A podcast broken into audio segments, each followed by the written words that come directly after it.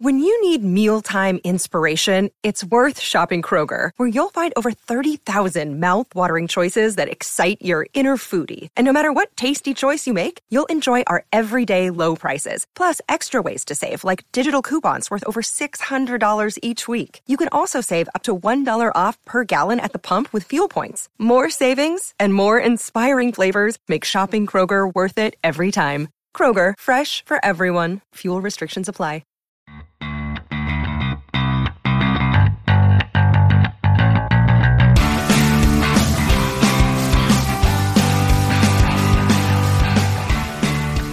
Pink, pink is good on you. What do you want to talk? Oh, thank you very much. It, fe- it makes me Yeah. feel very uh, fresh and buoyant. Good. Very vibrant. I was like affiliating a word that doesn't really mean what your uh, intention is or what the person is thinking you're going to say because you know for the rest of the night they're going to be like, "I complimented the pink shirt. What is buoyant? Like how? What do you mean? buoyant? Yeah. He floats. Yeah, like a floating thing, like he's floating on air. Well, It's something, something I've done for years. But enough about me. Let's talk about the success of the Blockbuster podcast. Yeah, I yeah. mean, well, first of all, We're in, reg- buoyant. in regards to words, I have to mention the book by uh, is it Jeff Tweedy from Wilco. Uh, he he talked about songwriting, and he said put a list of nouns and a list of adjectives or whatever, and put together words that don't normally go together, and you know, add that to a lyric, and it you'd be surprised how much you know it you can't make sense of something. It's Wait, but were you- anyways. was that for me? Well, it was just you. You, Yeah. you mentioned buoyant. What was that for? He's like, Yeah, what? what was You talking to me? Yeah. Oh, I thought you were going through some kind of internal monologue struggle. Your I was. It was kind of. diary entry. It's kind of Once read both. something in a book. Thanks. a little of both. permission. What uh, What are your thoughts on? I see you got the Star Wars, the the uh, you know Darth Vader from Force Awakens uh, helmet. Uh, what are, What are your thoughts on the sequel trilogy? Oh, overall, um, you know, I, I struggle with it. I, I, I hate love relationship Yeah. with it. Um, you know, I'm one of those people that I kind of just wish that you know they stuck George Lucas in there and, and whatever the result, like to finish this up, the Yeah, you know, the the, the wills start from whatever that uh, original incarnation was, and just I, I don't like that it became like um, like a network television show where it's like this director and then this director and then this. Maybe we'll go back to this guy. It's like Yeah. it felt a little discombobulated and uh, not buoyant. not buoyant. Yes, discombobulated worked there. So, yeah, that's. I wish they had a plan all along. They just kind of were like, yeah, yeah, yeah, do your thing, do your thing. Rian Johnson, do your thing. Uh, J.J. I- Abrams again. Hearing really great things about Andor from friends of mine who work uh, on the inside, and I'm telling you, man, I I don't know. I'm feeling like that might be the. They, they've all had value in terms of like different versions of the Mandalorian and Boba Fett. It's like I've liked and not liked, and there's fan service, and then there's some slightly new introductions. But I like that this is like this is before anything. All Yeah. that other lore, it's you know it's ahead of the you know we're way behind that. I, I like that they're starting in a, in a different spot here.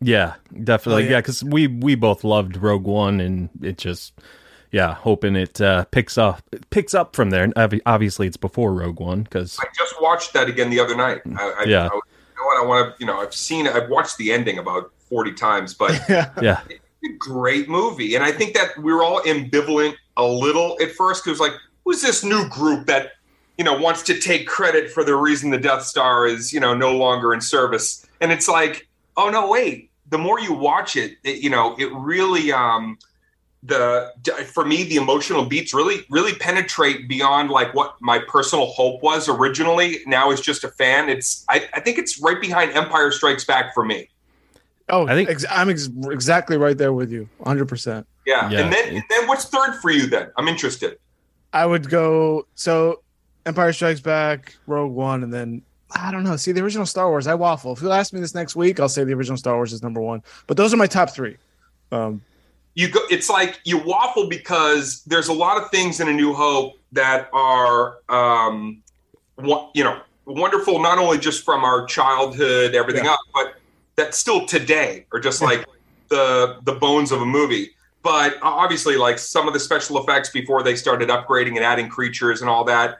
Um, in terms of just like the dialogue and scum and villainy and, and the t- voice of Vader, for all those reasons, you want to put it third, but I put Jedi third.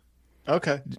My Yeah. issue with Jedi is I love the last 45 minutes, but then when I go back and watch, you know, the beginning and kind of it, it just I don't know what kind of what this movie I, I mean, I like the fact that they rescue Han, but they're spending a lot of time with Jabba's palace and all that stuff. Um, so I, it felt a little directionless. to. Here we are talking about Star Wars in every goddamn show. you know why real quick and then we'll segue into uh, the film that we're going to talk about but do you know do you know why they cliffhangered empire do you know the real reason behind that I'd love to hear it.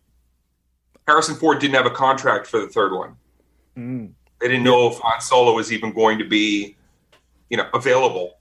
Uh, Yeah. so they put him in carbonite and figured, like, all right, well, if you don't get him back, we can't afford him or whatever else, then you know that's the end of Yeah. that tale. He's And not we'll- really dead, but he's you know he's he's away. You know, Yeah. it's yeah, yeah. No, I I once- know. once Jedi gets close, and whatever that interim was, then they had to quickly probably like you know finagle with Act One and figure all that out. So it it is a little clunky on the Yeah. uh, on the reentry into um, Ah. Endor's atmosphere.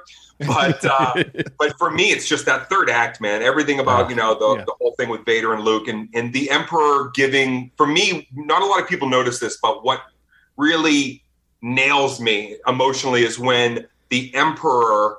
Uh, who, which, by the way, we, I, you know, you didn't know his personality and everything, Palpatine and every. You just knew him as, as you know, evil, right? In that moment, and for me, what really resonated and still does, despite what I know about the, you know, the the origin, is like he gave Luke his props by saying, "So be it." yeah, Jedi. And to me, when he gave him that, t- called him by his name, it was like the devil admitting that you're a god, and I love that.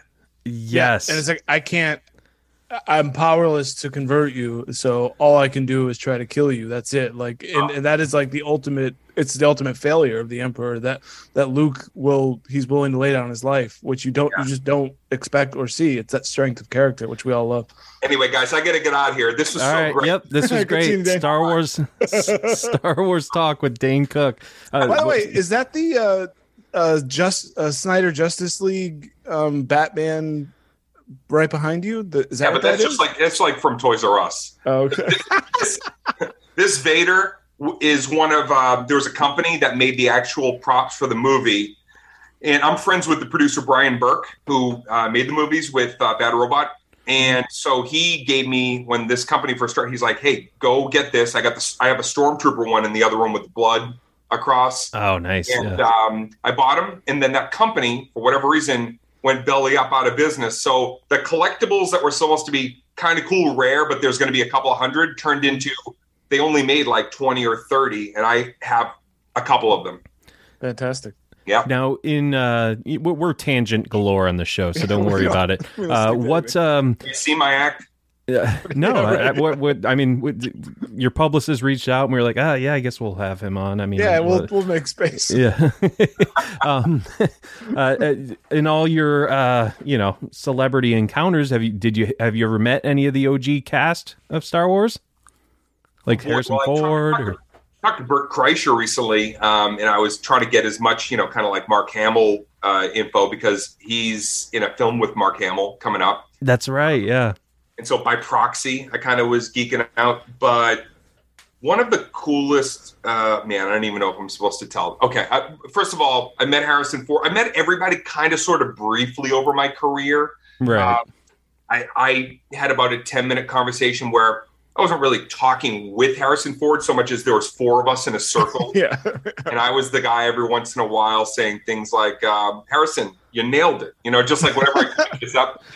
But I had I, okay, I won't say the, the the the resource from this, but somebody very close to me who worked very closely on the new film said, "Do you want to see some CGI from some of the weapons that we never put in the movie that we Ooh. thought were really badass?"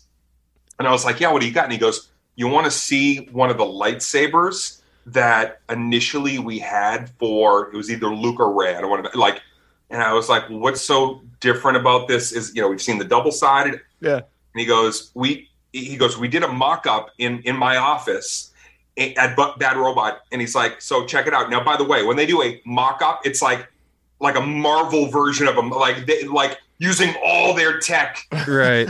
you know what I mean? Using every version of like the the ultimate piece of technology.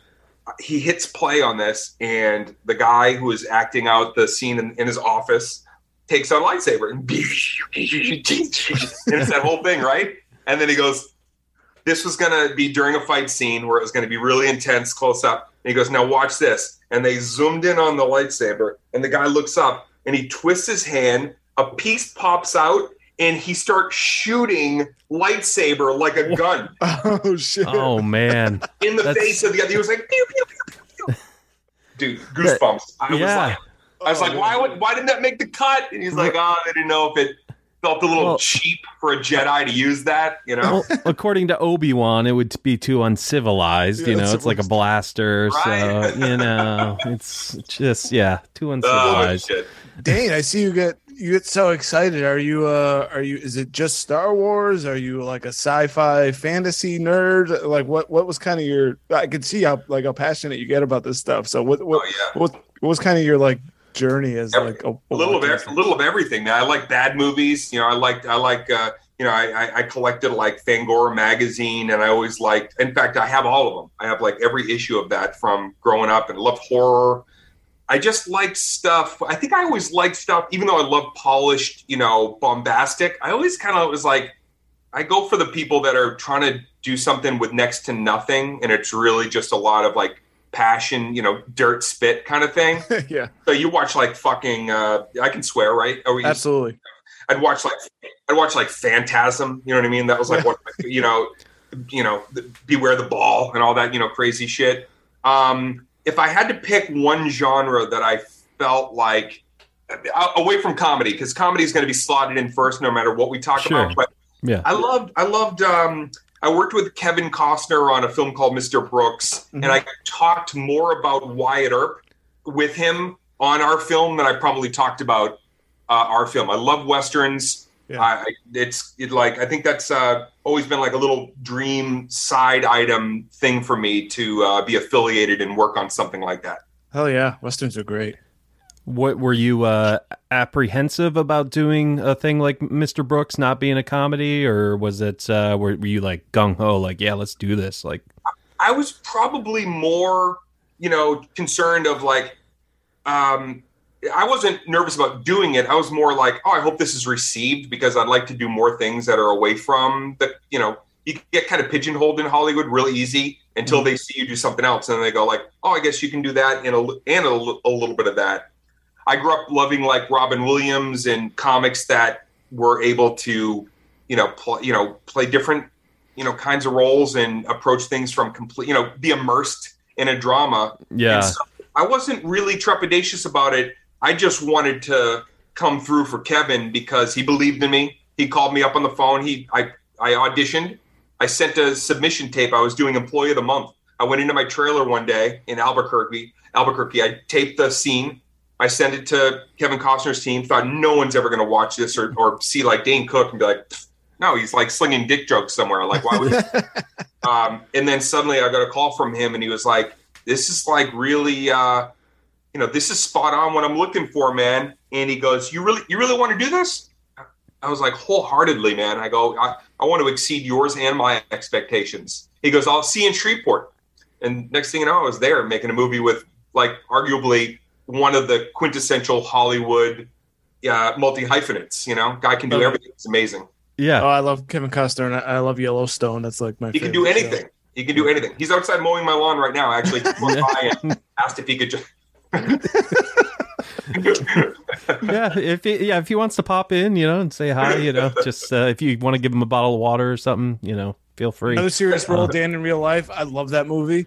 Um, and that was Yeah, man. not a comedy at all. Uh, and I thought you were fantastic in it. So Yeah, Peter Peter Hedges came and saw me at a show, the director, and he was like, he was like, he asked me this. He goes, "Do you think your fans would like to see you in a role where you don't win and that you get to be vulnerable?" And I was like, I think so. And then you know what he did? It's so wild. He went to my show um, that night. He stood in line with my fans waiting to come in. And he told me this later. He goes, I just stood in line. I interviewed all your fans. I asked them a lot of questions. I said, I'm seeing Dane Cook for the first time. A lot of people were interested. And he asked fans, would you like to see like Dane and like maybe he doesn't get the girl or and whatever fans he talked to, thank God they weren't like just like, nah, we just want to see him do jokes because they were like, that'd be kind of cool. We'd like that. so my fans got me the gig probably with with Peter. That's it. Excellent. It's like a makeshift focus group. Like that's yeah. that's crazy. That's yeah, man. It, it it is kind of funny. Like my whole career, when I look at like I've been really fortunate and probably just damn lucky to like um, maneuver and kind of find myself sort of like one foot in comedy, but like then all of a sudden this producer's a fan or this, you know, somebody just, you know, uh, oh, I, I heard you're interested in, and next thing you know, I, I you know, it's like in tandem, I'm doing stand up, but I've had a kind of a cool career over now three decades doing like stuff that, uh, that does get to facilitate that other side of your brain in creativity where you're like, yeah, I want to, I want to be the bad guy. I want to be hated. Yeah. I want to be you know, juxtapositioned. it comes well, naturally to you. So I'd like then, to see some more of that. yeah, man. It was just like, yeah, I just wanted to be able to, and I still want to continue to, um, I'm writing a TV show right now that I'm uh, looking at pretty close to getting financed. And it's kind of like pulp fiction set in Vegas, like really bad guys doing some extraordinarily bad things. And I'm like, I'm writing a role for myself that I know people are going to either really like seeing me like that or it, it's going to be abhorrent to some people because it's not a nice guy. How uh, how far into the process are you with that? Yeah, I wrote it. I wrote the pilot. Um, I wrote it. Uh, it's it's long story. Well, you know what? I'll make it kind of a long story because it's kind of interesting. Many years ago, I I wrote a full feature called Thieves Fortune, and Thieves Fortune is uh, I've had it for about 12 years. It's like it's like for me like what Deadpool was to Ryan Reynolds. Like I want to make this movie, and it's been mm-hmm. you know now 12 years of me polishing it and Final Draft. Every time Final Draft has a new version, I write a new version. Of it. yeah. um, the whole the whole uh, crux of that is. Um,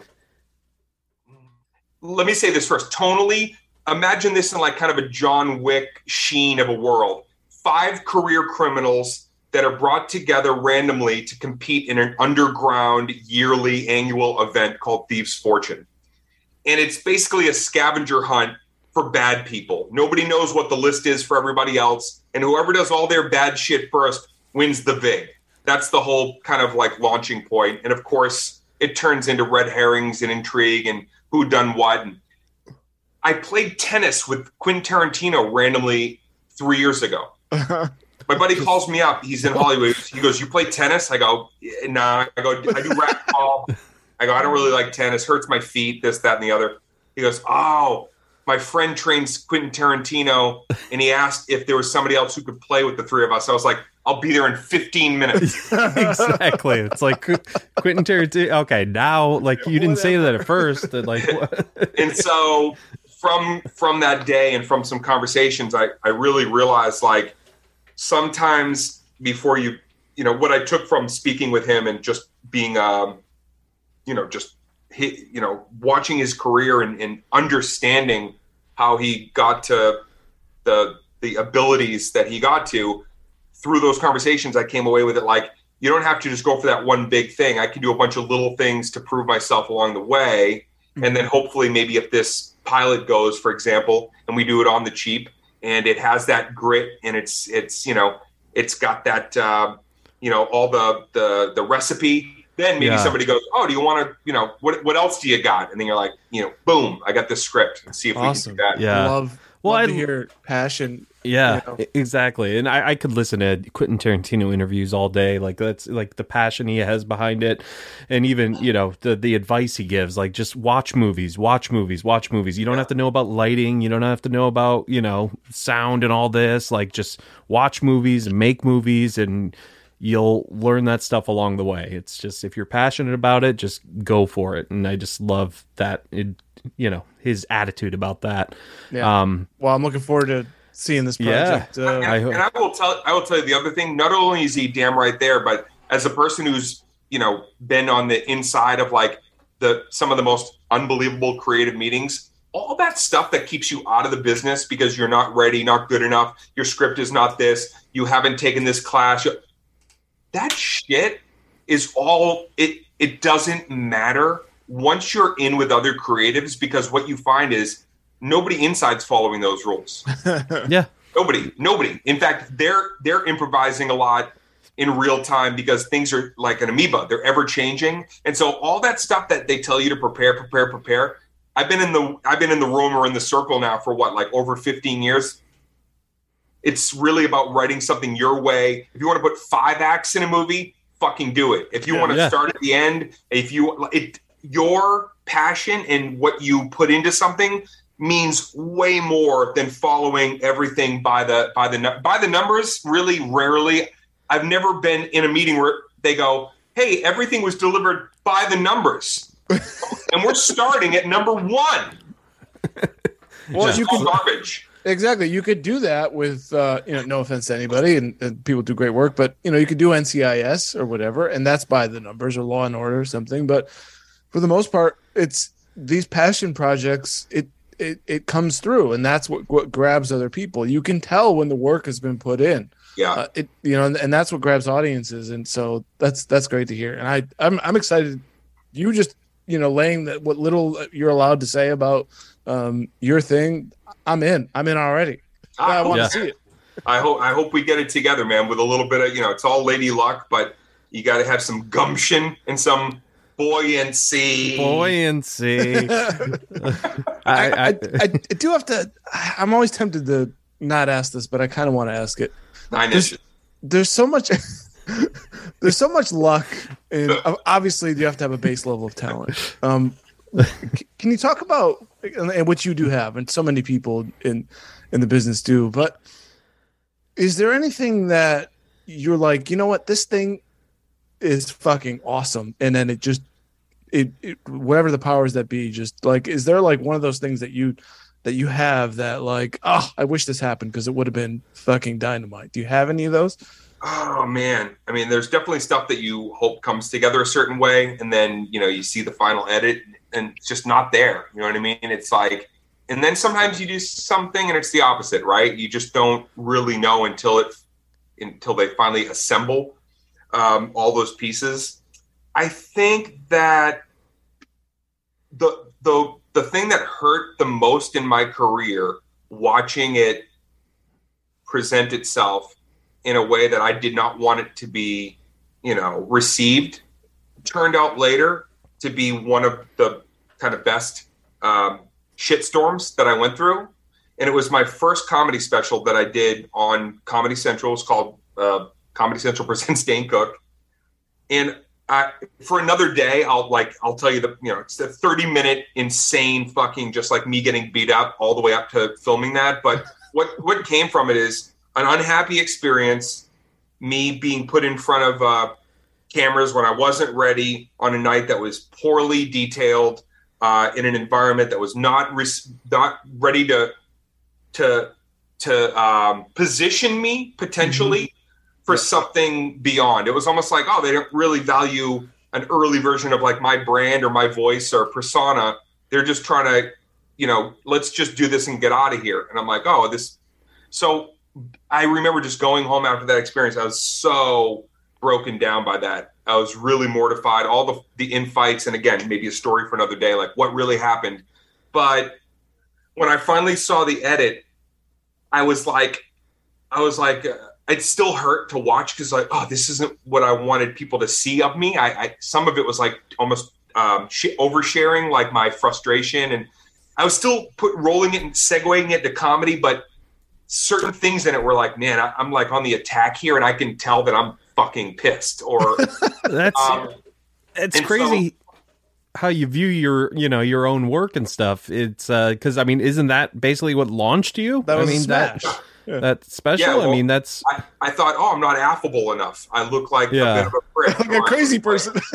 Yeah and i'm pouring water on myself. I didn't plan that. I'm grabbing i'm grabbing the camera. A, a moment that def- kind of defined later like my style i guess was like they told you know i was so angry at them and they were so uh, you know just non-communicative with me but i remember them being like you don't look at the cameras and don't t- obviously don't touch the cameras. And then just to kind of piss them off, the producers, I would grab the cameras and be like, "Hi, America, are you enjoying?" Like I kind well, of and I think what were you right in front of the camera when you're doing Alien too, all wet? Like you're like, like they were they were like they were like, "Don't try not to touch your hair because continuity." And then I fucking was like, "Oh yeah," and I poured water on myself.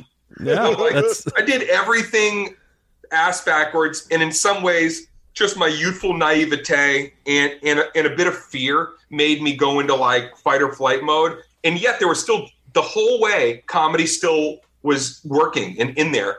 And so, even though it was the worst thing that I feel like I'd ever done, when I finally watched it and had a little bit of say in how it was packaged, it became later something that defined my career. And now anything I ever do, I try not to hold on so tight because I think it's sometimes it's the the the missteps and the real time adjustments that people are more like moved by than even the the precious one two three setup that everybody's hoping to capture when the cameras are rolling. You want you want to be on the cusp of a little bit of fear and a little bit of what if, and don't Well- you don't want to be so rehearsed. And I learned that then.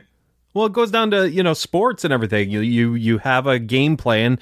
It did not go as planned at all, but you still came up with the victory at the end. You got the last second field goal or whatever. Like it's Yeah, that you know worked. it's that worked. Then there was other things that like other movies and stuff that like you were out like just don't work. Stinkers, you know, they're on at two o'clock in the morning, and even I turn them off. It's like you just it's uh Well, no, I didn't mean it like that. I just meant like things that maybe just not. I wasn't sorry. I, I wasn't meaning. I wasn't asking about failures. you've Just more offended like Dame. things that didn't come to fruition that you wish maybe like like I had this idea, or maybe it's the thing you're working on now. It's just like you know, I, I I was I wanted to do this thing, and right. you know that. I kind of- understand. Well, I wanted to work with Judd Apatow early in my career. I thought that, like, at a certain pivotal point, as I was kind of reaching a certain echelon in my career, and I loved freaks and freaks and geeks, and to Yeah. me, that'll always. I know Judd. and We've performed together at uh, comedy clubs, but I always felt like, ah, like I was going through a bit of, you know, almost like the way the media kind of starts to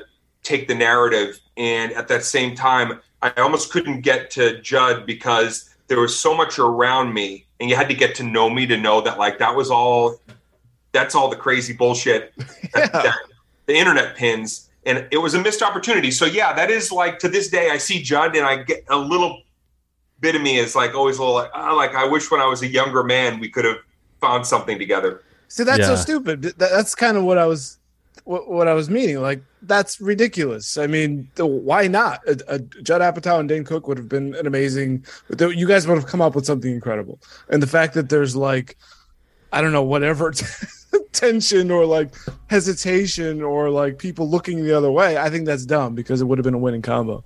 you just learn hey but you know you don't always get that uh, incoming phone call that you would like even though you're feeling like okay I'm, i guess i'm kind of in i'm i'm i'm in the community but you know even then it, it there's a lot of politics and the reality is if in the zeitgeist or whatever the the trending topic if there's some stuff out there that like isn't um doesn't put you in a great light even if it's gar- bullshit even if it's not real and it's just something that people have tried to just you know create around you it still affects your business and your brand so there's times in my career then yeah I, i've been knocked back and it's simply because of uh, just the the ebb or the flow That's so stupid. Yeah. one, one of the two.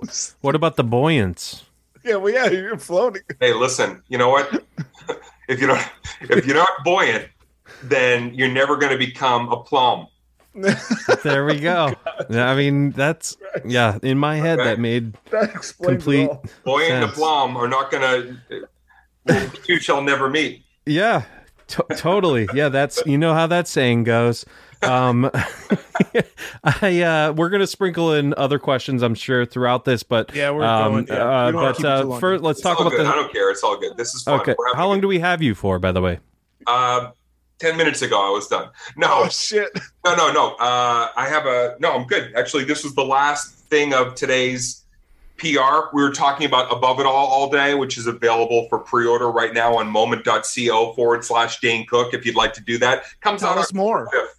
Uh, well, is that is that your special? Is that That's my new special, man. Yeah. okay, well, yeah. Let's talk about th- let's talk about that a little, and then we'll get into the movie. Uh, Okay. So I, you've talked your ear, you know, you've talked people's ears off about it all day. I'm sure, so you're sick of it. But uh, I am just curious how it all worked out. With uh, it was at your house. It's Yeah. at your house, man. What? Yeah. Uh, t- tell us about that.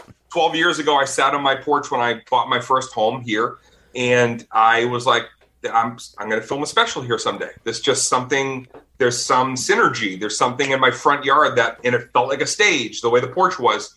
Um, and so I called up uh, Marty Callner about a year ago. Marty and I did Vicious Circle together um, in, in Isolated Incident. He's a legend.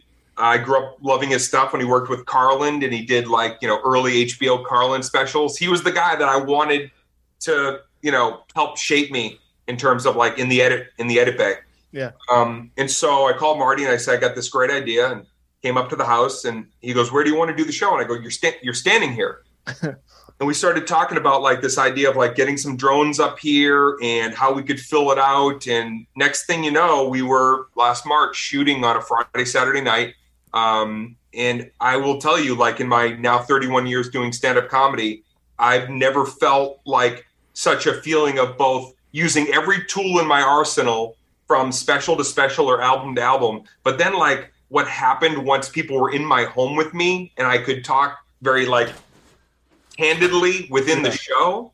Um, it's awesome, man. It's, it's, it's, I think it's the funniest and most introspective comedy special I've ever done. Love it. I love it. Yeah, Can't wait. I, yeah, I can't wait either. That's uh, Thanks, uh fellas. what's uh, how many people were there?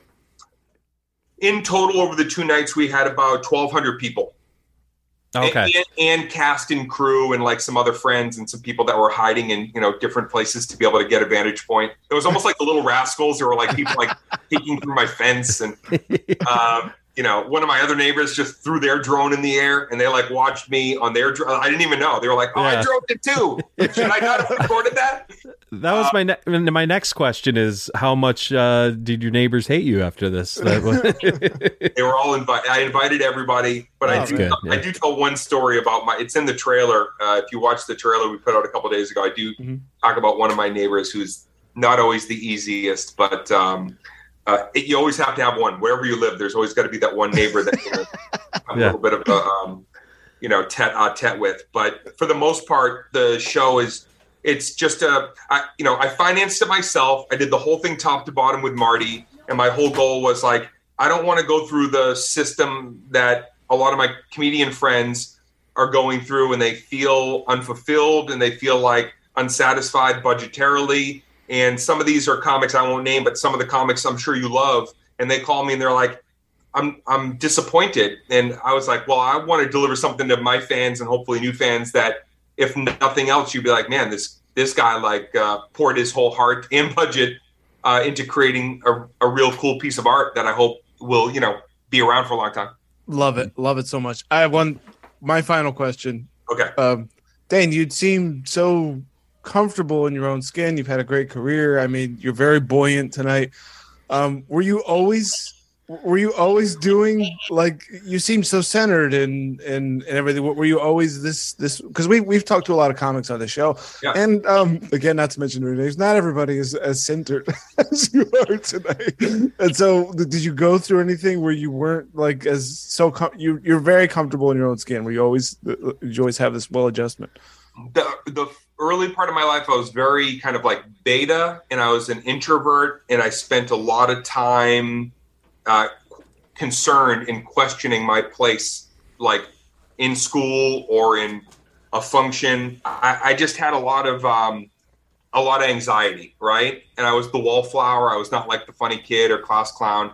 And so the reason I think that um, I mean, it's all it's it's not a facade because I'm I I love talking about all this stuff. You know, I, I I'm a genuinely curious person, but I'm also like I love to talk about. I don't care if it's failure or success. I like just getting into the the real facts about whatever it is that we're communicating on. But I think the thing that kind of defines where I'm at and how comfortable I am is just realizing there's still that kid in me that had so much so much anxiety and fear and was so scared of like my own voice that every day that I get to do this more, and I still get to be a you know a part of uh, cool shit.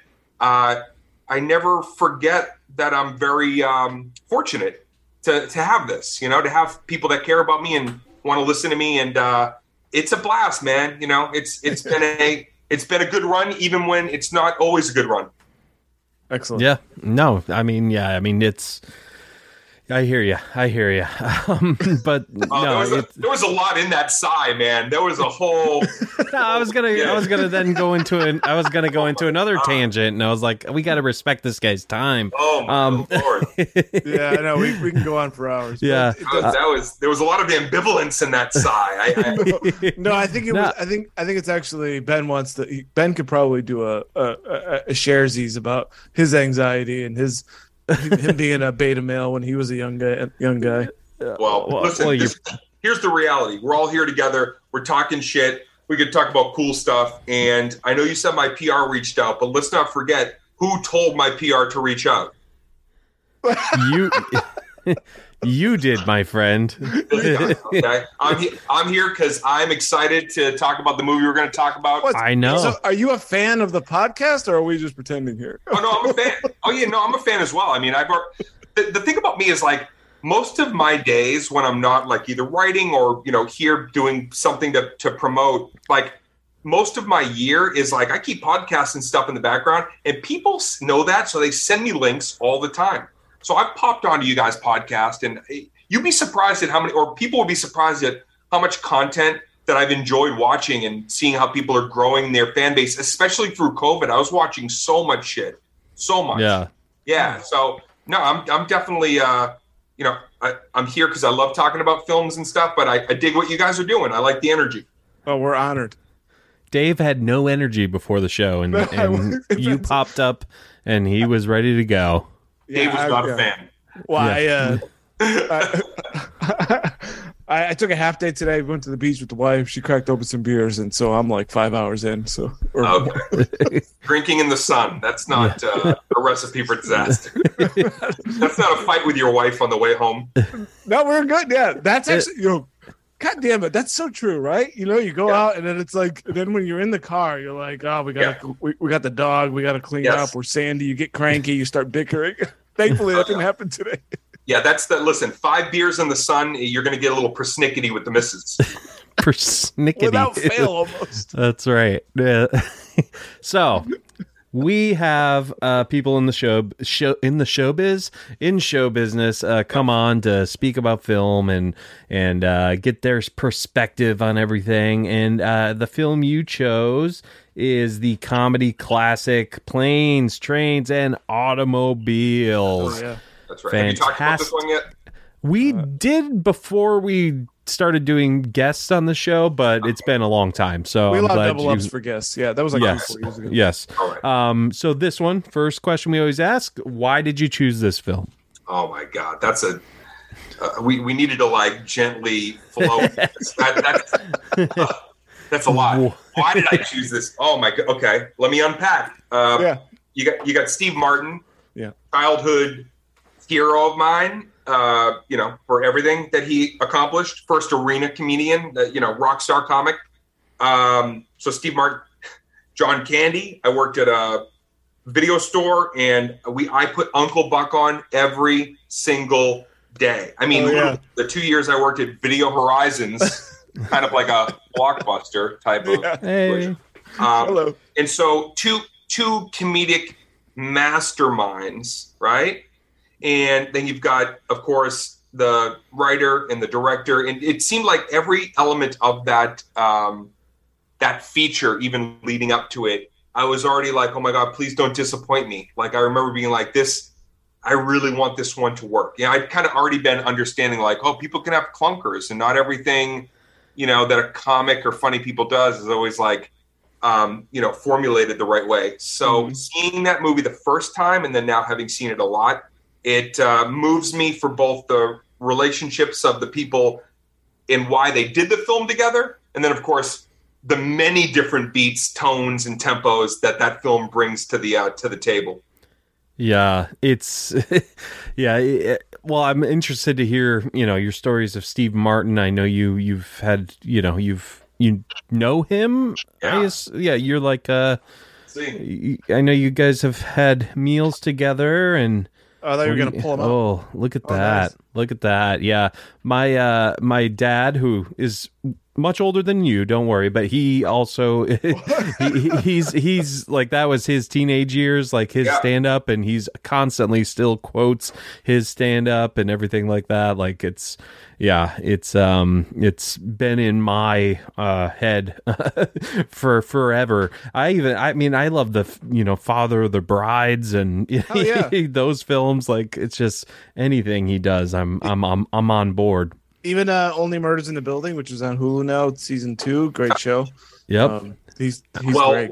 Martin Short was a also a childhood hero of mine when I would watch him on Saturday Night Live. So that show, in particular, season one, I really, I really loved. But Steve Martin sent me this book, and I'll share this with you guys. I don't know if I've ever shared this. He wrote something nice on the Ooh, nice. side. He sent this to me, and it says, "Dear Dane, read this and just substitute your name for mine, Steve Martin." Beautiful. Love Love it. that. That's great. Yeah, that's a that's a that's a great message. I mean, Um from you know from my childhood hero and from somebody that when I watched Planes Trains was a major contributor into me going I don't have to be wicked funny all the time. There are ways to be funny where you can adjust on the fly and you can be like setting up the other person for the laugh or you could be the the brunt of the laugh or you could be self-deprecating to get the laugh like he kind of gave me permission to try different things even even with like something somewhat standard comedically when I was doing my film work a lot and Yeah, that's a great call, especially for this movie and really through Martin's career. Is if you look through the movies he's in, he yeah, he's never like.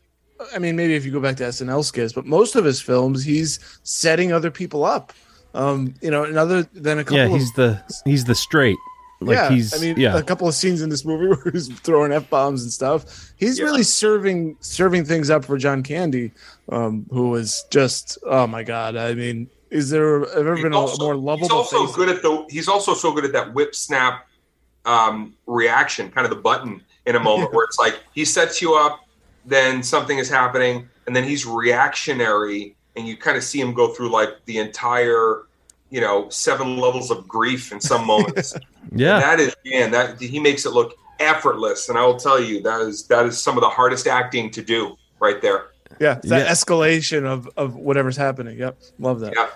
well, and to, to take a broad moment and to pin a gravity filled heartfelt ending to a broad moment like what that's very rare air right there that they that they got into quite a few times in this film yeah. Oh, it's well, got a it's got a ton of heart. This movie.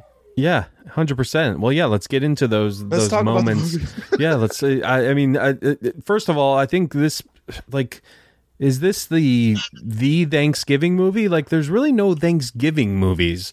Like, I think this is it. Like, yeah, everything gets pushed to Christmas, right? yeah, exactly. i like that you guys brought this up and i think that we should maybe be the contingency or the factor faction in really stapling that because people always want to talk about um, Die Hard or Christmas Story, and you're always kind of pinning the or Charlie Brown is thanks. It's like, can we can we really start talking about like planes, trains is Thanksgiving? That's Right. This is a must on Thanksgiving. There's not a there's not a kid or an adult of any age that can't find stuff in that movie that they would love to just you know sit back with a full belly and be Yeah. at. Oh, this is the yeah, this is as good as it gets. Uh, and and the message of this film, you know, you've got a sort of odd couple, and you got one guy who's who's highly successful, has Yeah. a fa- has a beautiful family, and really has taken that for granted. And on the other hand, you have this seeming buffoon who, who really has nothing but himself and is kind of just you know two flawed characters. He's had a, he's lost his way too and he doesn't you know they both have their issues and they come Right. together. And it, it if there is anything to be thankful for it's family and have you know people that you can connect with. And that this is the perfect thanksgiving movie. And I, i'm so happy that john hughes didn't make it a christmas movie right i mean we're just a month away and you could have maybe even done better in the box office or something but um yeah this is all about thanksgiving and being thankful for what you got John Hughes, uh, prolific to say the least. I worked with Howie Deutch who is very good friends with John Hughes. They worked together on some kind of wonderful, uh, Yeah. which Okay. Howie directed, and Yeah. uh, of course John wrote. One day I was doing a scene in My Best Friend's Girl, and Howie Deutch sits next to me. They're doing some lighting. We got about twenty minutes to, you know, eat some Fritos and talk shit. And uh, we're sitting in those rickety director's chairs that always look so fun and cool when you see them on TV. And then you sit in and you're like, who the fuck invented this? This is the most Posturepedic, you know, anything that I've ever sat in. You just rather sit on a swan and hold its neck than sit on that uh, chair. But we were kibitzing, and um, and he goes, uh, "You want to hear a wild story about working with with John Hughes?" No, uh, yeah. Nah, I'm good. He goes, um, he goes, I'm doing some kind of wonderful, and the studio comes back and says, This scene needs some polish. These three ch- pages, we got to cut this or change it, put the car scene and whatever. They had to consolidate something. yeah. He goes, I go to John's, wherever he was living at the time, and he goes, John, I need three page rewrite, and we need it by Monday. So, can, you know, can I help you to do this? And John was like, Oh, yeah, yeah, perfect. Or John was like, Yeah, come over tonight, we'll do it. So, Howie goes, I go there. Howie's like, I'm exhausted. I've been filming and this and. And, uh, John says, um, what, what do you need? And he goes, I just need A, B, and C. Howie goes, I lay down on the couch and I fall asleep. He goes, I wake up about three hours later. It's like 3.30, 4 in the morning. He goes, and John's just feverishly sitting at the dining room table typing. He goes, and I get up and I clear my eyes and I walk over. He goes, and John's so excited. It's so late or early at this point. He goes, and he quickly hands me like 35 pages. and he goes, and how he goes, I looked at it and I said, John, what? I need a three page rewrite. What is this? And John looked at me and he goes, No, no, I didn't get to that, but I had an idea for something. Check this out. I'm going to call it Ferris Bueller's Day Off. oh shit! Oh my god. He's like, eh, I, I don't care about that rewrite. Let me just write a whole Yeah. nother, And a whole that nother occurred movie. to him on an overnight fast pass rewrite for uh, some kind of wonderful. So, uh, listen, John, Yeah, John Hughes, we all know it's like we bow to the altar Yeah, of um, all things John Hughes. So, he, just his involvement, the writing, these very gifted actors, and the, the Michael McKeans, one of my favorite scenes in Yeah. Yes. movie history, comedy history, reactionary history is when he finally says, when the burnt out car is sitting there, he finally looks at at um, at uh, um, not Steve Martin, he finally John Candy, and he looks down at him and he says, "Do you really believe this car is safe for highway travel?" And John Candy's perfect take, he goes, "I do." Yes, yes, I really do. it's the funniest moment in the whole movie. it's it's got to be. It's like it it. I just watched it with my fiance like five times before we started. I said I just have to watch this scene again because it, and I laughed every time, and I always laugh. John Candy just did that one beat, Yeah. and then, and then that sincerity. I do. he's so he's so innocent. Yeah, I will even tell you. I think it informed my stand up that that uh, that scene because I told my I told my girl I said, you know those moments when I'm doing a, a show and um, I say something really irreverent or something really just kind of really fucked up, I, you know, like, and I go and then I'll take that beat and I'll I'll say something like um, I'll be like, uh, you know, I'm, I'm I fall down on my lawn and I'm and I'm laying I'm laying in shit. I've laid in shit. I am covered in shit. And then they're laughing, and then I just will take a beat and I'll go, sincerely. And I'll say a word like sincerely or wholeheartedly or something that's just uber meaningful. And it always gets that extra nick of laughter. I Yeah. said, I said that has to be from John Candy in that moment. Just adding, no, sincerely Right. and meaning it. and meaning it, even though I don't mean it, but I mean it. Yeah, it's interesting how you can get like cadences, you know, through other people, like the even just like cadences of Yeah. you know the way they speak and everything. Like that's how you can you know adjust your comedy and your act and everything like that. Like it's just yeah, and I just I I I, I think comedies, especially like this, like it's it's it's a shame that you know I mean the Oscars, you know, they're essentially bullshit anyways, but like they should be more considered for uh you know these types of awards because i mean just watching john candy in this i mean it's just like you know just the way he's talking when he's first meeting Steve Martin in the airport, and he's like just chewing his gum, like the choice It's of so having. annoying. Yeah, so- it's just. He's Yeah. yeah, yeah, yeah, yeah, yeah. but the the subtext of like i'm going to do everything i can to not let you see my pain oh it's like wow man that is Yes. talk about just a, a shot to the heart when you finally realize from the ending. But then just the that that's what we do in life. We all kind of put on like we fake it till we make it. And you you realize that there's a guy who like you you said he, he was lost you know this lost soul. And um trying to find any place in the world as he's meandering from spot to spot. Just beautiful. A real gift of a performance especially that scene. I think that's a really good insight. One I didn't quite connect in that way is he's basically a he blabbers so he doesn't have to think about himself, right? He's always just putting on a a show, even if it's. I mean, he's, if he has uh, a nudie novel, if he's taking his socks off and complaining about his dogs barking, he will just not like be introspective for one second in his entire life. right That's because he doesn't know he doesn't know yet who will love him like his his wife loved all the anomalies. We're all anomalies right? There's all these anomaly type behaviors and things that have happened to us and we all you know we wear them and his wife knew all of them and loved them, and he probably had never really ventured beyond that to go like who else in my realm will it truly accept me for me? You know what i mean? It's just it's it's what makes the comedy funnier is the the heart. Yeah. And well, because you got the whole scene with, you know, where it's like the most serious moment in the film where he, you know, says how, you know, I'm an easy target. Like, yeah, you can go after me. Like, yeah uh, but I, I like me. I like me. I, I, I always laugh just because Family Guy did a parody on it. So, um, it's, but anyway, is Seth MacFarlane a dick? Is he, uh, do you know him? Is let's he, just uh, keep going guys Let's- Okay. All right, I'm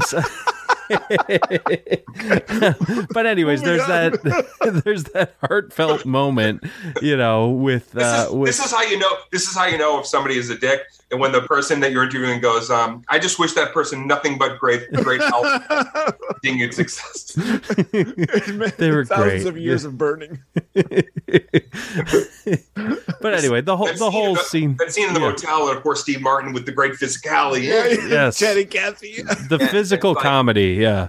just that blend of of uh, yeah, like that humanity and then goofiness. Uh, same with that really bonker scene where they almost die in the car accident. He turns into the devil, and just so fucking outlandish, and yet it works. It just it works. It Yeah. shouldn't have worked, but it works. Yeah, it- that, that reminds me. I think uh, I don't know who's seen this movie, but uh, Norm Macdonald's Dirty Work. They kind of did a parody parody of this with Right. Gary Coleman in the car. Yeah, Um, I mean, who hasn't done a version of that now, right? exactly. yeah. It was, it was like Tommy Boy. Everybody had to have like, you know, the the treachery into the car scene or whatever that might be. But uh, Yeah. I don't That's so funny watching this because like before we get there, because they're. I mean, I think the automobile part is my favorite. The train. I don't know if that's my favorite because it, it Well, kind of it's short it and not much happens. yeah, it just seems a little a little dated and a little stereotypical. But Sure. the the car stuff, there's uh there's the messing around song. John Candy's just like playing the organs and doing Yeah. the trumpets. And he gets his he gets his jacket somehow caught. Like it's this whole thing, and we're all we're there for it. Yeah, Yeah, all but in the same movie of ten uh, with tenderness, you had a scene where Steve Martin was like, "Give me my fucking keys, Yes. to my fucking car," and then she's like, "You're fucked," and you're like, "This wow, this movie like even our movies today. I've done our movies like they don't want you to do that." They don't No, want you to go that vicious and like f bomb, f bomb, f bomb. That's it. That's it's like a dozen f bombs. It's a Yeah. dozen. It is like a dozen. Or Yeah. a dozen. Well, he needed to be the Steve Martin character. It's interesting because you kind of, I think the movie, what the movie does a great job of is you start to simp, you, see yourself within the Steve Martin character, but then you're like, this guy's kind of an asshole, really. I mean, we're, we're laughing at him, You but he's he's kind of a douche. But you can't tell me, man, this is where I wish we could like, you know, be watching a documentary in real time about the making of. You cannot tell me that in the edit bay at one point they didn't watch that scene and go, like, we have this beautiful film with comedy. Like, are we are we killing ourselves here? Are we ruining ourselves by making him like the most unlikable person? but he gets it back, I guess, by her saying, you know, you're fucked. But the reality is, he's so mean there. right? Yeah. Like, he's at his breaking point but not only the not liking the character there's the whole financial side of it is that's what made the movie rated r which then is going to lessen your audience you know with younger people and things Oh, like yeah. that so it's like Yeah. you know but for them to have the balls to stick that in it's now like one of the most iconic scenes you know in comedy history so it's like for them to keep that in is just remarkable um like, if I had one little gripe about the movie, and maybe you guys know what I don't know, correct me if I'm wrong. You know, obviously it ends so emotional, right? It's so tender, and the even the music they chose for it, it's like it feels like a different movie starting at the end. A little bit, yeah. Um, and I think part of me always wished there was some kind of stinger or button that was one more funny scene, but there isn't, right? I'm not wrong about that, am I? No, I mean mm-hmm. it. Yeah. Sort of, The door closes and you kind of go like, oh, they're gonna eat dinner together. yeah And I think Like- we all hope there was like you know the Ferris Bueller's after the credit. Like, I Right. still to this day feel like I love that they did that, but even if they had like the door closes and the phone rings and he Steve Martin picks it up and I don't know, it's the woman who worked at the rental place. Like, you fucked this car up. yeah Something. I feel Yeah. like I just needed one more little jolt to remind us, like, man, this movie was so funny. yeah, like or, or, or, John or John Candy does something at Thanksgiving dinner that kind of wrecks yeah like makes way. like an makes an awkward comment to steve martin's wife like you know just that I agree, totally Dave. throws things off yeah but yeah Yeah. It- yeah We'll send that to John Hughes. well, well Ah, yeah Posthumously? What are we doing here? yeah what dave come on No, You're not. sorry, I should have said it. I- I said it that way on purpose, and I shouldn't have. Sorry.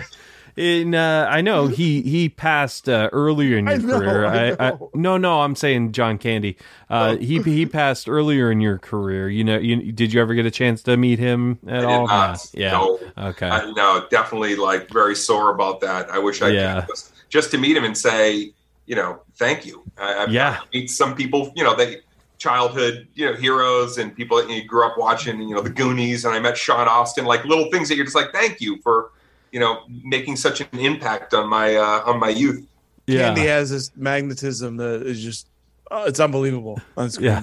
I mean, he's not attractive or anything. It's just you just Oh want to watch God. him. he's just what's he's happening? charming you know he's charming though you know it's it's it's crazy now you know as you know movie watchers us movie fans are usually Yeah. always You can say cinephiles. It's okay. We're all friends. cinephiles Eh, We no, don't want, yeah, you know, are. we we used to call ourselves cinephiles, and then you know, we watched.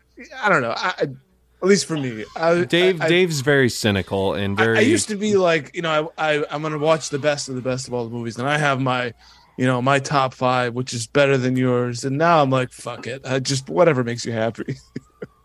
well So, eh, so what do we what do we call ourselves then? Are, are we what do we are we movie junkies? Are we going into that, yeah uh, we, early we're aughts?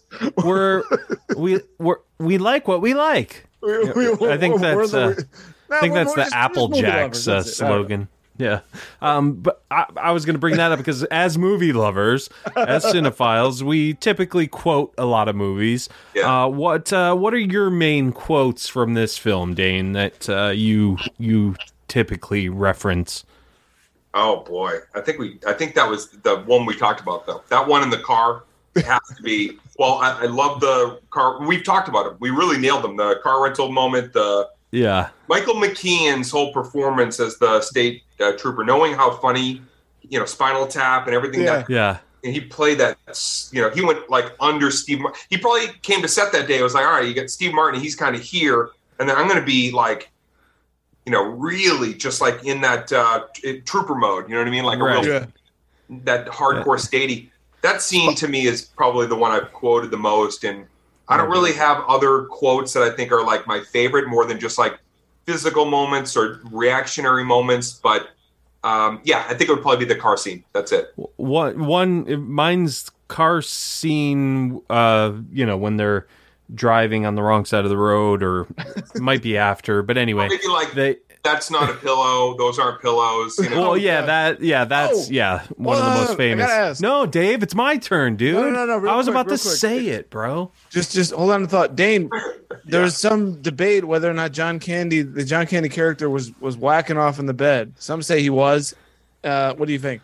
I've never I've never looked that closely at that scene. Is that really uh, something that's in the zeitgeist? Yeah, that's what they were thinking. He was he was What, like in the first jerking the chicken, motel? yeah. Before, Yeah, I mean- before the night, yeah. When Oh, when okay. uh, when Steve Martin was in the shower, uh, Candy was trying to pull one off before he came back. You know? I mean, again, the whole thing with the underwear and the dude. There's not a there's not a scene in that movie. I know some of them. You know, everything kind of gets a little dated, but for the most part, that movie, like scene to scene, holds up. But quotable wise, uh, What do you got, they- Ben? They're not pillows, but Yeah. I don't maybe probably probably the safer highway travel. That's got to be for s- for some reason this one always sticks out to me is when they're talking back and forth in the car about what annoys them about each other and John Candy says, "Well, it must be swell to be so perfect and odor free." And that just to me just it's, it's so many layers to that. Like so perfect and odor free. this, this is like the maybe the most minute moment that anybody would ever say they love. But I'll tell you, this would be on my top ten favorite moments, which is after they uh, come past the 18 wheelers and they jam the brakes and the luggage flies like you know halfway up the highway and then steve martin's fingers on the dashboard the sound that his fingers make whoever did whoever did the sound effect for that moment the sound of his fingers coming off that dashboard that makes me laugh yeah. and um, it's it's also worth mentioning. I think where these two really bond uh, when they're in the hotel together and they, they, they pop open the the the little alcohol bottles yeah whether they're eating Doritos, whatever, and, the, and they have a laugh. And there's just something about the two of these guys having a laugh over their situation, which is just so. I don't know. It's hard to describe. It's not. It's not only just funny, you know. It's also. It, it kind of hits you in the feels a little bit. it it uh, it did, and not only that did it hit me in the feels, but when I was out on the road for all those early years doing stand up, I went to that scene, and sometimes you end up on the road with like people that you just happen to be happen to be going to the same gig. So comics that maybe not aren't even like necessarily friends or or even like like each other's comedy or whatever. Like you'd be like, oh, you know, you want to split the gas, yeah. In those moments, um, for me sometimes turned into something a little bit more enticing and, and fulfilling because I just allow myself to be like, find something funny about this person, even though there may be nothing endearing about the person, or maybe they thought something Right. I always try to, because of that movie, be like, oh, you know, when I'm when I'm out there on the road, I'm going to be out there for maybe the rest of my life. I don't know if I'll ever get to the road, but I got to try to find ways to make it fun and funny. Love it. I what do you think um makes Steve Martin Neil in the movie after the train breaks down they decide to go their separate ways then he sees John Candy struggling with the the case the chest uh, Yeah. what, what what what do you think why why why does Neil go back and help him why oh, like at that point why does why did why does he go back what do you guys think When I watch I- that scene, right, it's like it feels like John Candy's putting on a little bit of a performance there, right? Like, okay like feel sorry for me like yeah, Yeah, he's right. doing a little. Yeah, a little bit of a baby. Yeah. yeah Like a and I puppy. And I guess like would you look at it and go like is there any element to like Steve Martin's occupation or whatever he brought to that that character that would go like I gotta respect this guy's um just uh business this is a business decision for him to be acting this way because he, he needs me in this moment. So maybe like there's a little piece of in their character work maybe they kind of felt like is it just I felt sorry for him? Or is it like kind of respect that this guy's like he he he already knows me enough to kind of know how to you know spark something in me? I don't know. Maybe that might be looking too deep into it. Yeah, well, it's interesting because um, as successful as Steve Steve Martin is, when they have no money, it's actually John Candy, the one who he's a good salesman. He's a natural. Right. He has a personality. He's the Yeah, one who's actually getting the- like a few bucks. You know, Steve Martin would have no chance of. He would. He would completely. He would have nothing. You know, he couldn't find his way out of a- he could never find his way out of the situation that he's in because he's so used to like his upper middle class lifestyle. Um, and maybe there was something there that that resourcefulness or like maybe his maybe his elitism was kind of softening and he was realizing like i don't know maybe he needs buds maybe he needs like fucking fellas that are like this guy you know what i mean maybe Yeah. the people that he's around are a little yuppie and snooty and phony but i think that it, again in the writing if i was going to be kind of like really uh, you, you almost want to go like was there a version where it was clearer like maybe like steve martin needed a friend you know what I mean? Like he needed the love, like male love, more than the story that we kind of saw of like what John Candy wanted and needed. Because you, I'm sure they could have written in there something too, where you where his buddies for golf never invite him, and he's like, "Oh, what are you guys doing today?" And they're like, "Oh, we didn't think you'd want to come," and you could have like put a seed in like, Yeah. "Oh, he's lonely. He needs a buddy. He doesn't have a really Right. cool like I didn't have a really good friend. I had some acquaintances and then I made a friend like in the mid 90s and I was like, "Oh, that's what a real friend should be. You don't you shouldn't be chasing friendship." And I've been ch- and so I almost wonder if they could have or wanted to or felt like it's it's already in there. It's in the performance of like he really needed love too as well from real friendship. Yeah, I like that. Yeah, not not only are you kind of ignoring your family, but you kind of have no life outside of your job. You don't have friends.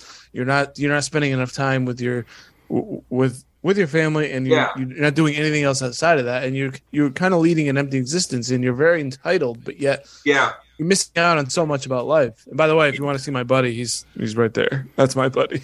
years you show me your buddy you can camera three cut over to the buddy um, uh, years before the internet started kind of like throwing this shit out you know left and right i'd thought of I, I don't know what i was thinking of it for like a a little documentary piece or i was so fascinated in what was left on the cutting room floor and i would meet people and producers and i would always ask what was left on the cutting room floor?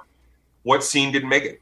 I always wanted to know what got cut. I care more about what got cut and they would go we cut that for time. We cut that because we felt like we already said that or we could consolidate that. But more often than not uh, humor uh, this is like in sitcoms especially like humor loses story Right. wins right, No.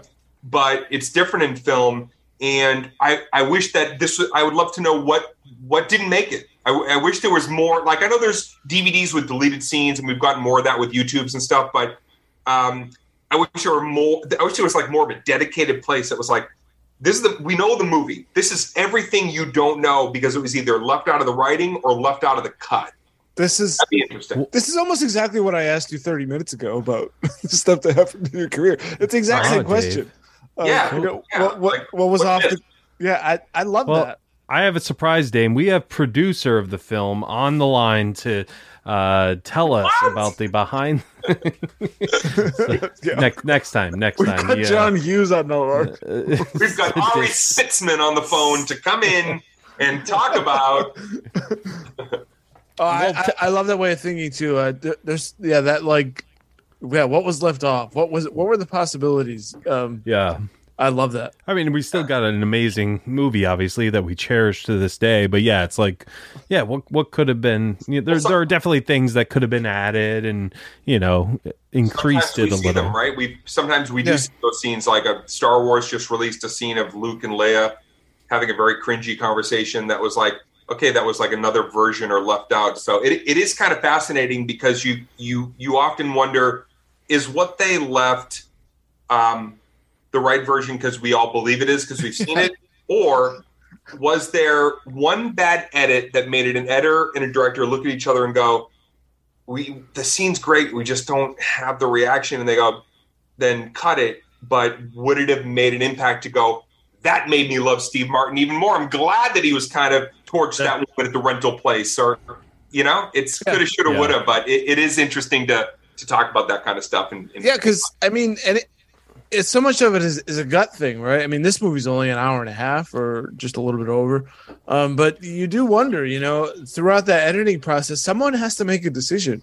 and it can be one little thing that you know fucks the whole thing up Yeah. and there's there's really no way of knowing you know just because the editor thinks it's good or bad Yeah, you know it doesn't speak to the you know the entirety of the american consumer it, i find i find those things really fascinating because no one really knows you know when I when I do any film, television, uh, I've done you know stuff that's like episodic or uh, my the only phone call I want, e- even if it's a uh, amazing director and producers I respect, and I only want a fucking call from the editor. And I've said this for 20 years. If the editor calls me and goes, "Man, thank you," that, that to me, like sometimes I'll do takes with the director Yeah. where I like want to get what they need, and then I give something really vastly different because I'm thinking like an editor going, if if I don't become the focus of the scene because they want to maneuver it differently, let me give them some things that will lend to the reactionary moment of their other actor or the, maybe the lead actor or supporting because that can happen. They can change the balance of a scene.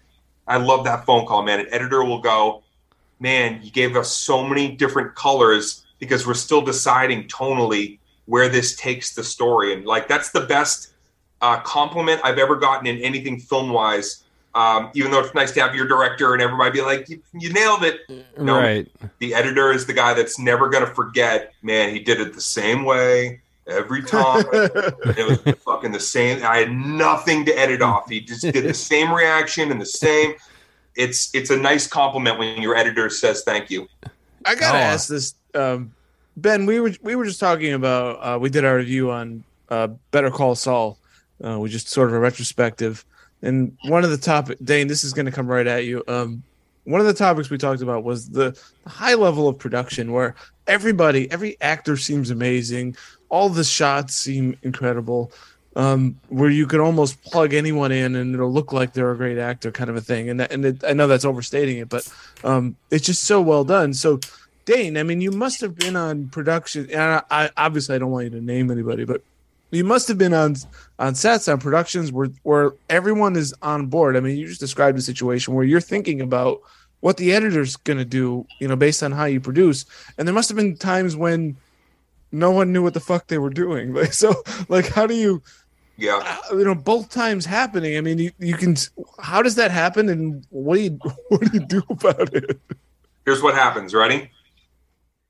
You you feel like it starts with a conundrum feeling, uh, and then that storm kind of builds as you're looking out onto the set and uh, the conversation. I, I've produced several films, you know, with Lionsgate and other partners, and and then uh, that conundrum starts rolling into um, you know little miniature hissy fits. People, everybody's starting to get frustrated, and then here's what happens to me. Um, I slowly start to uh, go into almost um, a panic mode, but you don't see it. Okay.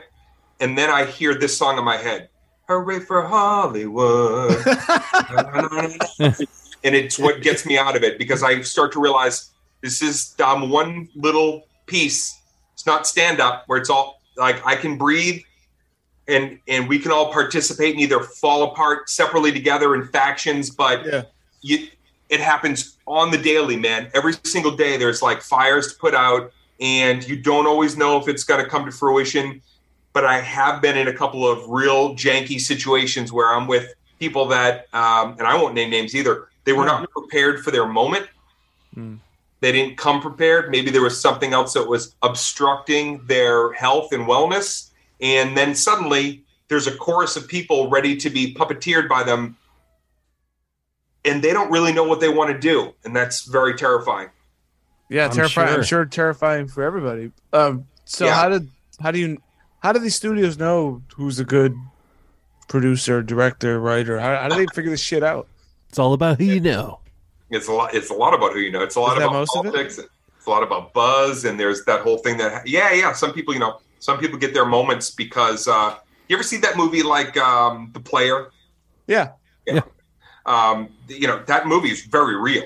It's like so much of that movie is is like uh, that's how it works. You know, people go, "I want you," just because you're the belle of the ball, and then suddenly they're handing you millions of dollars and they're saying, "Now make that thing that we heard you did," but they don't really know what you do, or maybe they only saw a portion of it.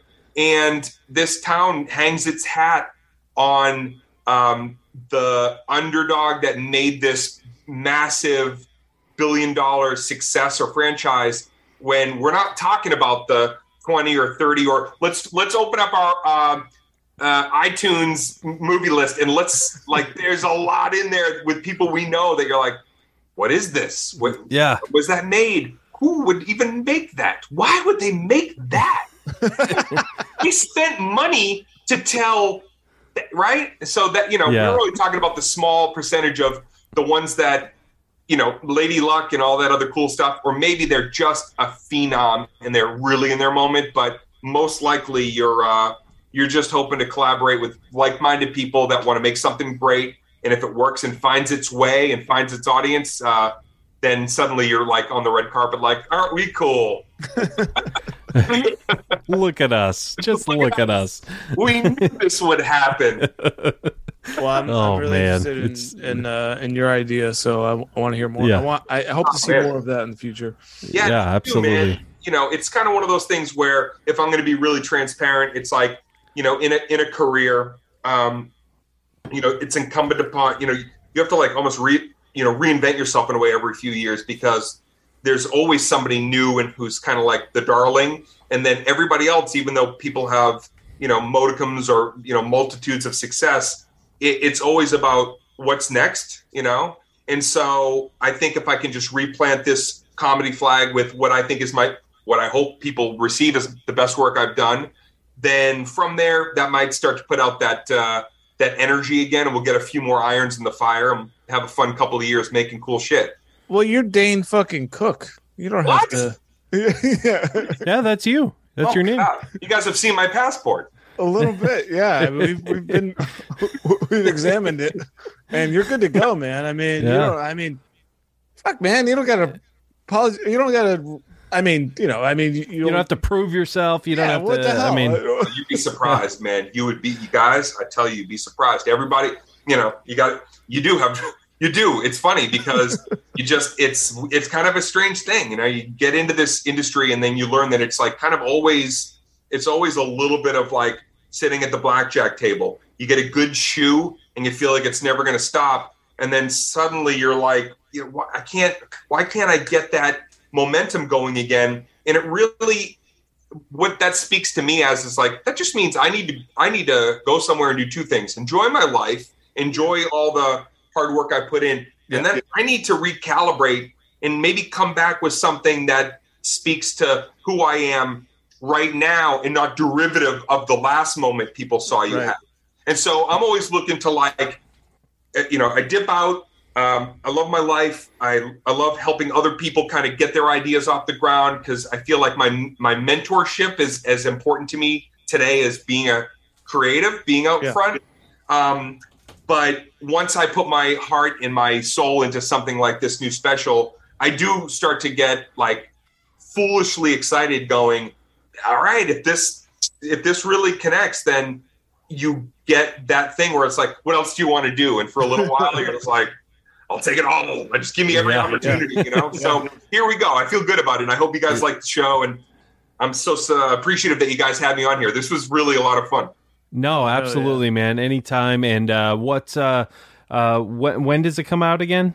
And where can people so see we're it? in we're in pre-order right now on well you can go to danecook.com the link to the tickets are there you can go to my website and then it's going to be pre-order with kind of like cool i worked with this great talk about like being inspired i worked with a great merch company that like just made these fucking design i went to this merch company and i won't bore you with a long story but i said i want this stuff to feel really you know personal and have like a real great you know flair to it and the guy goes, "What what do you want it to feel like?" And I was like, "This T-shirt." I go, "I want it to feel like the poster for "To Live and Die in L.A." Mm. And Yes. he Yeah. came back with this thing. And if you look, if you look at the one of the merch bundles, there's a picture of me on one of the limited edition shirts, and it's like it looks kind of like the poster to "Live and Die in L.A." So uh, all the merch, all the pre-order stuff is uh, through my website in the link, and then it'll go live for everybody to watch on October fifth. Amazing. Awesome. Can't wait for it. Yeah, I'm so stoked to see it again. How many years since it's been since your last special? Oh, uh, Troublemaker was 2016. Okay. Yeah. So, So we're ready. six years. Yeah. So, and then Well, we one. got a new and improved Dane Cook for after all. And, and guys, and guys, don't forget buoyant Dane Cook. Boy, buoyant Buoyant. Dane Cook. That's right. Wha- One one last thing. Do What you you have any special uh, stories about Steve Martin? I know you've uh, had meals with him, and what like what Yes. any any cool stories? Uh, it- it's a it's a simple story. It's a little story, but it it speaks to why I think he's so tremendously funny. I meet him for lunch. He'd sent me the book. Uh, I didn't know that I was going to get the book. He sent me the book, and I asked his publicist. I said, "Am I allowed to ask? Can I bring him to lunch? Can I treat him to lunch?" His publicist said, "Yeah, tomorrow. Meet at this place." Oh, wow. this place. I'm not saying because he likes to go there a lot for lunch. And when I walked in and I met Steve Martin, I knew a little bit about Steve Martin. I knew he was a very serious guy. I know he's a very like low key individual, and I heard that from friends that worked with him. They said, "Get ready, he's very low key." And I sat down at the table, and um, and and I can actually be low key. Like I, I I can go. I go into like introvert mode sometimes where um, I'm very passive um, but I knew that I couldn't in this moment because he was so passive that it would have been two people just sitting there like we were in a library eating. So I sat Eating your down. matzo Matzo ball ball. soup. He's in, in the, with the matzo ball. You always got to go with the matzo ball soup. and so, uh, and so he's got his CD of his banjo music, and he's oh holding- yeah. he's holding it, and um, and he's very low key, and he's you know, thanks for you know joining me for lunch, and, and I sat down, and I'm like, okay, I know I'm, I can't be low key, so I kind of went into, you know, like you guys, if you had a guest on who was like. You know, real kind of like out of it. You know, you'd probably pick up the mantle and be a- even a little bit more. You'd, you'd give the audience something. We've been there. Yeah. right, right. Name names. Come on. Um, Dang. No, no. okay. All right. For me later. Tell me. Yeah, Um, I'll email you. but I'm like, okay, so I'm gonna. So I try to be upbeat, and he finally goes, um, he goes, um, uh, well, I brought you a CD of uh, my music with my band. I take it and I put it down on the corner of the table, and it's right there. And then for maybe the next 15 minutes, it's um, it, it's it, low key. I'll say that again. It's very low key. Very polite, and we're talking a little bit about. I have a lot of questions. I'm dying. He's like my Yoda, so I'm. I want to go into like, what was it like in your first arena? And then yeah, I want it, but I'm gonna he's in. And I, by the way, I, I'm not gonna make it too long. I did get there, and maybe we'll start with that next time we chat about another film. But in this moment, minute 15, there's a lull. It's finally like we've been yapping, and there's a lull, and he's just he's like this. and he's just looking at me in the lull, and I know it's a lull, and we both feel the lull. Here's my face uh, when there's a lull. Uh, I'm usually I, I what do I tend to do? I lean in, and my eyebrows go up. That's always like my go-to frozen face of like I'm kind of scared. I don't know what to say, but I think I look cool, so I kind of. and he's with it, and then finally, in the lull, he looked across the table and he looked down at the CD, and then he looked up at me and he went, "Have you listened to it yet?" Oh, that is classic Steve Martin right there. That is. oh my goodness. what do you That's- say to that? that just you just want to hug him. I think at that moment, Yeah. I think I was like, oh, I, that was it. I, and, and by the way, I don't think he was really funny at all after that. It was pretty straight up serious, but Yeah. I hear it and I, it just was fucking perfect. It was a perfect. Couldn't ask for another beat reaction, quintessential Steve Martin moment than that. Oh, it's perfect. Yeah. well, that is brilliant. And uh, Dane, it's been an absolute blast having you. So sorry we kept you so long. It's I could have kept you for three more hours. Yeah. I have so many things. I I just want to say, questions. Yeah, uh, yeah. Uh, so uh, actually, I'm going to push record now, and then we Yeah, can we're gonna start talk- now. Sorry, sorry, guys. I have a hard out at the hour of the jackal. What the fuck? Holy shit! um, I just want to say uh, you just were a huge inspir not inspiration, but just I was a huge fan of yours and still am. It was an inspiration just for me. yeah, exactly. And retaliation. Just uh, I stole jokes from you in parties. So it wasn't stand up. So I feel like it was okay. It was the uh, I'll kill you walking out of the Walgreens one. Uh, I had a couple friends believe that actually happened to me. So thank you for that. Um, and uh, and Dane, uh, Cook, Dane Cook for the assist right there. exactly. Thank you for that. But no, seriously. And, and one more thing, you couldn't make it um, a couple weeks ago, and you called me, and I just got to say that meant so much to me that you actually called and s- said why you couldn't make it, and that just it just speaks to your character. And thank you so much for that. Oh man, you were very you were very cool on the call, and I knew uh, before and after that that this was something I wanted to do sooner than later. So I'm glad we uh, we got it. And uh, yeah, if we if this is highly rated, what do you think? Part two at some point, a sequel. Uh, Oh, I yeah, you were gonna hold you I to already that. know my next So, film. It's already on tap. it's, okay. it's right there in the noggin. Thanks, thanks, Dane. It's been a All right, blast. All right, have Best a good luck, Dave. later.